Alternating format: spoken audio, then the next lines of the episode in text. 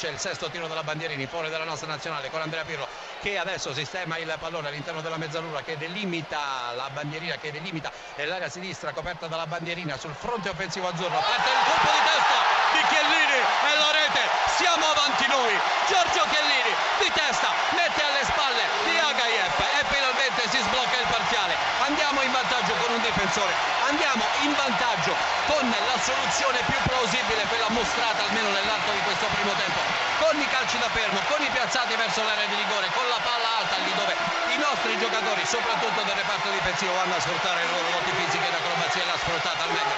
Questa dote, Giorgio Chiellini, anticipando il portiere avversario e mettere alle spalle di Agayev per il gol dell'1-0. 44esimo in corso, Italia 1, Azerbaijan 0. Tiro dalla bandierina con il pallone che sta per spiovere con la traiettoria di entrare verso la porta difesa da Gigi Buffon. Ecco il cross pericoloso in mezzo, pallone sulla linea rete. Il pareggio dell'Azerbaijan attenzione il pareggio dell'Azerbaijan esattamente al minuto 31 c'era una buona opportunità per gli azzurri c'è stato il tentativo riuscito di chiusura dopo il Ronaldo per tiro della banderina che sta per battere proprio Sebastian Giovinco da destra.